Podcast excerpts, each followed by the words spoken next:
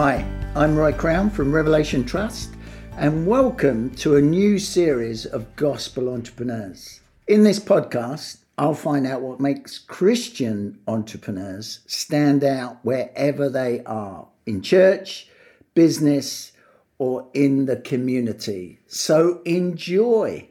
I'm thrilled to have my good friend Dave Smith with me today. I've known Dave for a number of years. We've done some projects together, Talking Jesus, the Wellbeing Journey. He's a senior pastor at Kingsgate Community Church. So I'm really looking forward to hearing what he's got to say. I'm sure you're going to be encouraged. He actually doesn't think he's a gospel entrepreneur, but what he's created out of nothing is amazing for the kingdom and for the gospel. So sit back and enjoy and be inspired. Dave, you were a son of a bishop, is that right? Was he a vicar and then became a bishop? Is that your kind of background?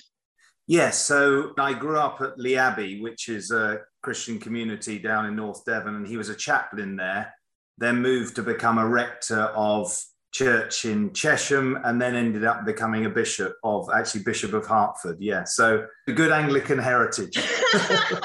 Which obviously made sense for you to go and plant a free church. But uh, let's hear your story of how you came to faith. Was it, it was a result of being in a church where it was very religious, Dave? What, what's a little bit of your life? Yeah, so I mean, strangely, in spite of all that, so growing up in a Christian community, I mean, I was very aware of, you know, the Lord was real, but no sort of personal relationship with Him at all.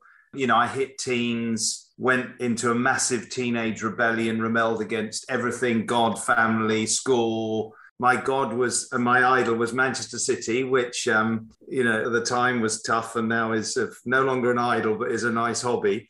So no, I didn't come to faith at all during my teens. I, I went to church and then almost as soon as I had the choice not to go, I stopped going, which I think you know many people do sadly.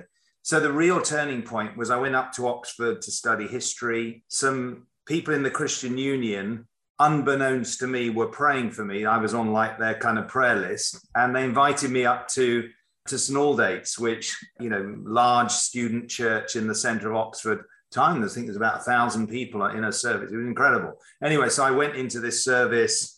Can't tell you anything about the service, the message, other than I remember in the final hymn. I must have known it from the past because I remember singing it, and then during that hymn, suddenly, for the first time in my life, I just felt overwhelmed by the presence of God. I was almost like trembling. I felt almost like a sense of incredible love just coming all over me. And it was almost as if the Lord was just calling me to himself. Being kind of quite stubborn and independent and not wanting to make lifestyle choices, I kind of knew it would be an all or nothing. So it took me another kind of seven, eight months before I finally said yes uh, actually went back down to the Abbey to a student house party and then prayed a salvation prayer, invited the Lord into my life. And it was, a, it was, a, it really was an all or nothing deal. I remember almost like giving, it was like I'd been driving the car of my life and, you know, gave the keys to the Lord and said, right, Lord, now you take over.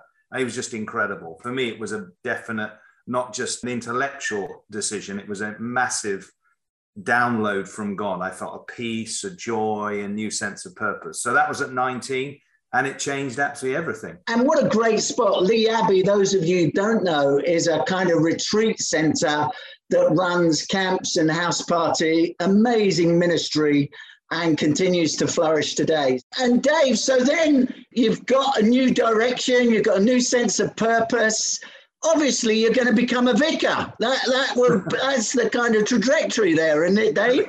Well, so I had a you know great 18 months at St Aldate's, and then all I can say is I just felt a prompting that I was to just explore, at least for me, what felt like a more radical journey. So I ended up in this crazy little house church on the outskirts of Oxford. I got baptized, and I think it just was necessary. I think it shook me free from a whole bunch of stuff and so, in effect, I left the Anglican Church. I'm very grateful for my kind of charismatic Anglican roots, as is my wife, who got saved on an early Alpha course at HTB. So, yeah, so ended up there, continued doing my studies, ended up doing a doctorate on George Whitefield. So I had kind of three years full time and then four years part time, sort of swimming in the revival river of the 18th century, which is incredible. Because they were very entrepreneurial, weren't they? The Wesleys and the Whitefield, they saw the gospel as the redemption of the whole community and work and just amazing, Dave. You've got any insights you want to give us from that little doctorate that you did? Yeah, I mean, I think Whitefield particularly, I mean, Wesley's more well known today because of Wesleyan Methodism but Whitefield was the real entrepreneur in that sense. He was the forerunner. He was the one who went out preaching. You know, so all the churches started filling up, and then he got excluded from the churches, and so he started preaching in the open air. Now we can say, well, what's the big deal? In that day, for an Anglican vicar or minister to get up and start preaching in the field was something only the radical dissenters did, the non Anglicans. But he saw these massive, massive crowds. I mean, I think conservatively 30,000 in the open air. Some reports say 80,000. I think that was probably overcooked, but he preached without amplification to these tens of thousands of people, would position himself strategically so the wind would kind of catch his voice. I think there was something, a supernatural anointing must have been, but people could hear him perfectly the back of the crowd. And that was just the, the natural kind of thing going on but then the supernatural gift of evangelism and the revival of which he was a catalyst, both in England and in Scotland and in the American colonies, was just incredible. Yeah, and they said that the unblushing lawlessness of that century was stemmed by two people, Wesley and Whitefield. They actually oh, transformed yeah. a nation, didn't they?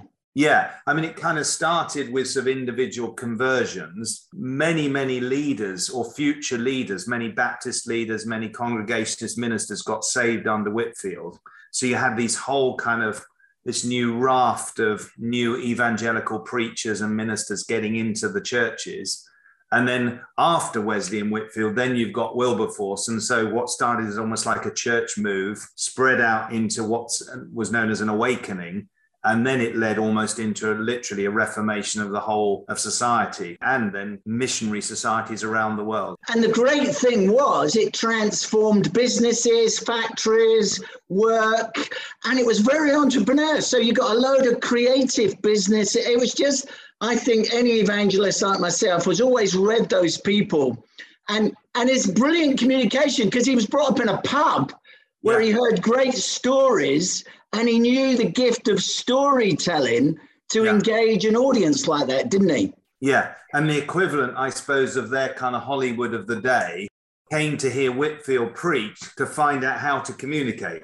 so there was both an incredible heart for God, he was like on fire, and there was a natural gift, and the two came together. So you studied that, and then, like an entrepreneur, this is why I think you are a gospel entrepreneur. you created something out of nothing. What what what was that that you decided we we're going to plant a church? We're going to just go and have a go. So just for a very short time, leading this small church towards the end of my studies, and then the organisation we were working with, a new church network basically had a base over in the east, as in Huntingdon. And so, talking to the leader, said, you know, would you come over and start a church somewhere nearer to Huntingdon? And the options were Cambridge. I absolutely love Cambridge. We now have a centre in Cambridge, but at the time I thought, didn't want to go back into that environment. Bedford was an option. But then, just in conversation, it became clear that Peterborough was the place we were to go to. Nothing in the natural appealed about it at all. Unlike Oxford, had a premier university. Peterborough, you know, is about to have a university, but one of the largest cities that hasn't had a university. It's completely flat. Oxford, you got the Cotswolds, and it was miles away from family and friends. And so we kind of were kind of almost like parachuted into this city. I mean, at the time, I remember talking to Lord Mawhinney, you know, great godly man. And he said when he first came to the city, which was before us, the Anglicans had nicknamed Peterborough the Dead Sea, as in it was so unchurched. So we came into this, un, you know, very unchurched city. And we started with nine people. We grew up to 15 after 18 months and then had what I call a backdoor revival. which was gut wrenching and ended up with six of us. It was myself, my wife, our baby, or a young daughter, Emily, and three other people. And it was just a real kind of test of faith. I think the thing that kept us going, moving from Oxford to Peterborough, somebody had a prophetic word for us. And the word was think big or you'll limit me. That was it. Think big or you'll limit me. We started kind of dreaming of a large church. Didn't know what it would look like. Started... So you're thinking big and you're declining. Absolutely. That's exactly. It. We were praying for thousands and they were staying away in their thousands. You know, I look back at those first four years, there were still only 25 people. As I look back at that time, it was one of the toughest of our lives. And if you came to visit then, you'd have thought, hey, there's not a lot going on here. There's no evident fruit above ground. But I would describe that as a season of root work rather than fruit work. God was helping us put deep roots down in Him, in His Word, holding on to his promises when not a lot was happening, learning to be married, learning to bring up a young family, learning how to be generous with our finances when we didn't have much. All those kind of principles that now, years later, they're kind of second nature spiritually, were things that many of them we learned in those first sort of tough years. So, entrepreneurially, you've got you you believe in a desired future, you can see yeah. it, you've got faith, but mm-hmm four years battling away. That, that's quite a tough call to, to live in that environment without seeing quote unquote breakthrough or kind of move to another level. Dave, how did you live in that world? So I had a teaching job. So, so we moved, I went straight into like a public school teaching history. So that was kind of it from a work point of view. But that was like six days a week. Did a Saturday yeah, of course. Well. Yeah, like teachers had, are. Exactly. Had to preach virtually every Sunday because there was hardly there's no one else was finishing the thesis. And honestly, it just tested everything. I, but I think God used it. Um, I remember at one time, almost a sense, I mean, there were plenty of bad things in my past, but I felt like almost for the first time in my life, I was trying something that mattered and was failing badly. And I remember sort of saying to the Lord, Lord, I resign. I can't build this church. I didn't hear an audible voice, but I sensed, you know, a whisper in my spirit, almost like a smile from heaven. And I think what it did, it kind of dealt with a sort of sense of human self sufficiency, any sense of, can I do this in my own strength? And so I think something of that humbling process, it just threw us on God. And then by the grace of God, God started, although there were only a few people, they were key people. They were people who came alongside, said, We believe in what God's doing here we believe that there's going to be breakthrough. They started praying. We built friendships. We built a sense of community. And so, although it was tough, that there was a sense of the beginnings of something that kept us going. But honestly, I look back and I just think by the grace of God, we made it through. And then after four years, we still had only 25 people. And I felt the Lord saying, right now it's time to resign from your teaching job and go full time. That was with 25 people. Now, from a entrepreneurial point of view, Roy, you'll reckon 25 people does not equal a salary. So, in fact, from that, there would have been no money for salary with everything else we're trying to do the church. I remember uh, handing my notes in the January and felt no worry at all, no stress at all. I look back and I think that's where you get a gift of faith. Karen might have been a little more stressful than you, Dave. Yeah, to be honest, I don't think she was. I think God gave us both. I mean, you'd have to ask her, but, but I, I'm pretty sure both of us just felt, okay, God's in this. And then we came to the summer and we went away for a week's holiday and came back. So, you know, by the end of August, all the money would have run out from teaching.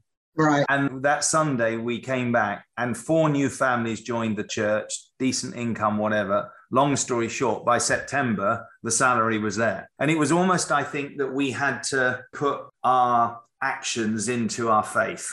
And from that moment on, so we grew almost doubled overnight. The following year, we nearly doubled the year after that. And then almost for about a 15 year run, we were just growing 15, 20% every year blessing and favor. But I think it took that step of faith to actually, it's like, I don't know how these things work, but God in His grace. And there's no escape from that, is there? Because, you know, without faith, it's impossible. I mean, not just a good idea, without it's impossible to please God. So I think. Absolutely. Yeah, yeah. So, but then uh, obviously, if you go and see Kingsgate now, there's a massive auditorium. You've been very entrepreneurial in the development of the ministry that you've done. So, so obviously God's favor, people are coming to faith, you're growing.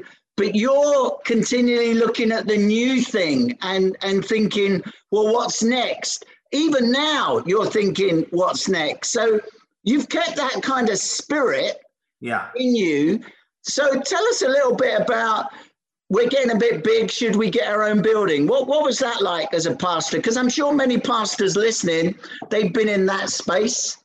So it started out, we basically started moving from venue to venue in the city, you know, small community hall, bigger community hall, bigger school, another school. And we ended up in the regional college, which was the largest sort of auditorium in the city, only seated about 400. And then we got to the point where we started outgrowing that. And we ended up in three services, you know, had to have like a video link out into the dining room. I mean, it was just mayhem. But actually, before we got to that stage, I think it's one of these things. How do you hear God? There was just this conviction that we would need a building. And so we started looking for a site. And we actually had a prophetic friend in Rachel Hickson who came in and just in the middle of a meeting just said, The Lord says it's time to buy land. And, you know, it was like all out of the blue and then moved on. It was kind of a confirmation for us. We we're on the right track. Long story short, we ended up getting a six acre site. We prayed over it we'd started raising money for it. We went to planning on it. And we went to the planning committee and lost it 4 3 on the vote. They said, no, wrong part of the city, you can't build. Now, thankfully, we never said to the congregation, Thus saith the Lord, this is the site. it's hard to recover from that one. But nonetheless, there was such a sense of disappointment. I remember going out of the town hall, you know, almost like rebuking the devil. And I felt the Lord sort of saying, hold on, this is me. In other words, I felt the Lord saying, I'm overruling this.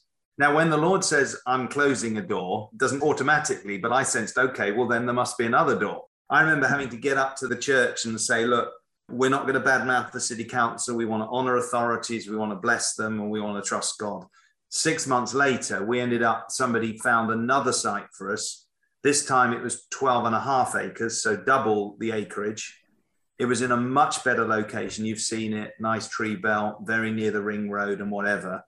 And we then went back to planning. This time we're doing lots of community work in the city. We got favor from the sitting MP, favor from the opposition candidate, massive favor from the CEO of the city council. And we went back to planning, and this time we won it 9 0. So, oh, happy day. It's been such a blessing. And honestly, and this is where I slightly push back on the entrepreneurial thing. I've I had no business background at all. We've never ever done anything like this. Made so many mistakes on the journey, on the building journey, but by the grace of God, we ended up with this incredible facility. Well, a lot of entrepreneurs are not businessmen. They no. they just see an idea. Yeah. They kind of trust God and and then what I think God does, Dave, and I'm sure this happened with you, is he brings people around you that that can bring those other gifts and strengths to enable you to deliver on the vision, which is spiritual transformation of lives and community transformation with social enterprise. So it, yeah. it still takes the entrepreneur to see what's not there Yes. But then you don't have all the business acumen to do it. And I think many entrepreneurs don't. They yeah, they they see an idea and and they go with it. But I think it's true of social enterprise as well, Dave.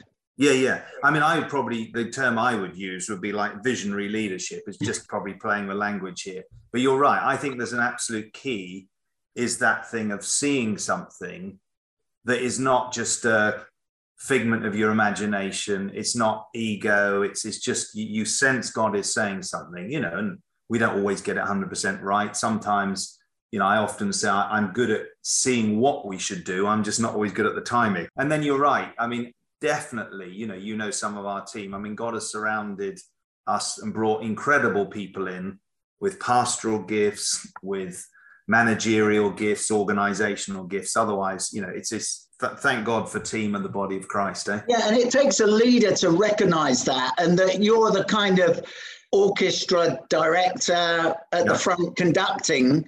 But you can't do it all, and you've got to have people the ability to do that. That that's what you do.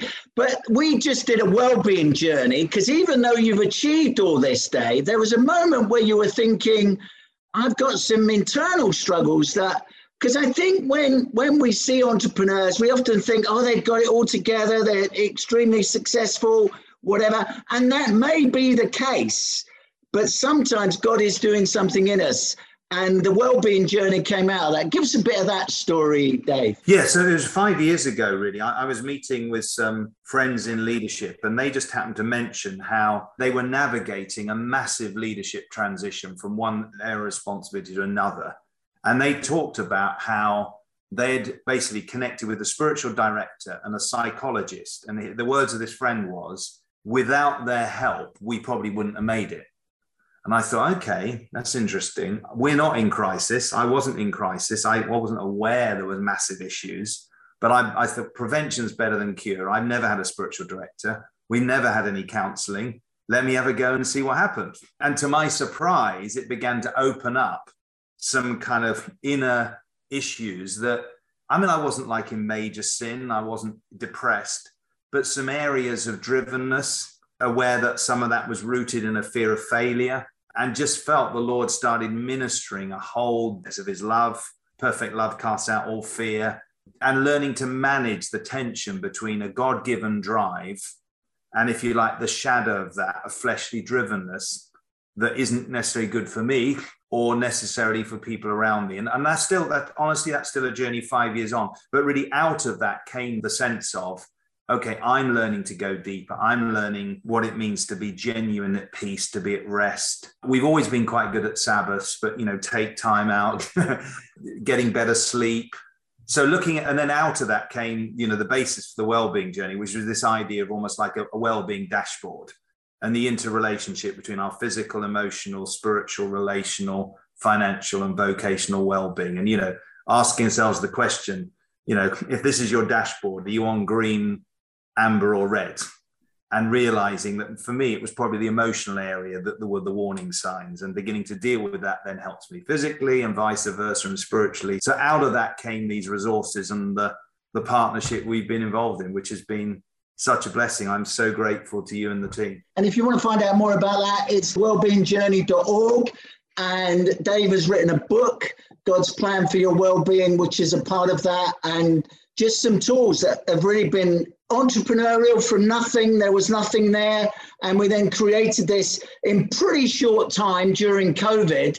And I think prophetically, again, seeing things that are not there, it was the right season because everybody is now thinking about well-being and what that looks like so again that kind of gospel entrepreneur seeing things that are not there and god was doing something in dave's life we came alongside uh, so do check out those resources and uh, if they can bless you and serve you we'd love you to do that dave we're coming into land is there anything you'd want to say? People are listening. They may be thinking, Am I a gospel entrepreneur? You church planted from nothing.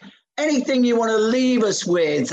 Well, I think, you know, often, you know, you hear this thing, knowing God and knowing yourself, I, I think is absolutely key. So I think the first thing, whatever we're called to be, I think getting to know God better and knowing his love and then getting to know ourselves. The worst thing any of us could try and do is try and be something we're not.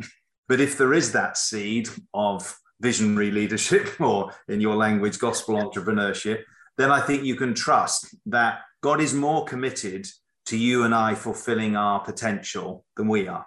And so, my kind of confidence looking back over three and a half decades is that as long as I keep following the Spirit, as long as I keep allowing Him to do a deeper work, and as long as I don't let fear hold me back from moving forward, I think the difference between faith and recklessness, but genuinely moving forward in faith, surrounding ourselves with others who are good checks and balances to any visionary leadership, then my prayer for anybody listening would be that, you know, God would bless you and increase you and bless you to be a great blessing. Amen. And I think sometimes, and it's great, David. I think sometimes fear can cripple us. Yeah. But there's a healthy fear when you're kind of stepping out as well. So that kind of energizes. It's interesting, isn't it? Because we live with both, you know, and I think it's the right kind of fear fear of God. God, you've got to come through. We're stepping out, we're going forward. Yeah. But a fear that won't do what you're gifted and what is just crippling and not what we're called to at all. Yeah. And also, I think not to plateau. I mean, you know, yeah. we're now thinking big again. I felt the Lord saying, just as we we're beginning, hopefully, to come out of COVID, it's time to think big again. So, you know, we're now believing for a, a building in Cambridge in the future, which is another whole deal. It'd have been very easy just sit back, no risk. but actually felt like no. And again, I think that's a, that's a redemptive gift because at the end of the day, we've got to keep thinking big. We've got to keep pushing forward back to Whitefield and Wesley and everything because the bottom line is we want to see souls saved, lives transformed, not just now, but for all eternity. So I think I kind of try and partner with the spirit in that because I know ultimately it's not about me, it's not about my calling, it's about other people's lives being transformed. And the reality is, the mission is in you know we're, we're not seeing the moves that we want to see and and we've got to keep stepping out. So dave it's been an absolute joy as always to have this conversation. Thanks so much for joining me and god bless you in all you're seeking to do. Thanks roy. Really appreciate it. Thanks dave for joining me today. I told you you'd be inspired He's got an amazing story, and obviously that encounter. And to grow a church in the first year from 10 down to six is always really interesting. And the fact that you've got to stick at things, it doesn't always happen in the first six months. So thanks for joining me today. I trust you've been inspired. I look forward to next week with another guest but if you've enjoyed Gospel Entrepreneurs, I'd love you to leave a rating or a review if you can.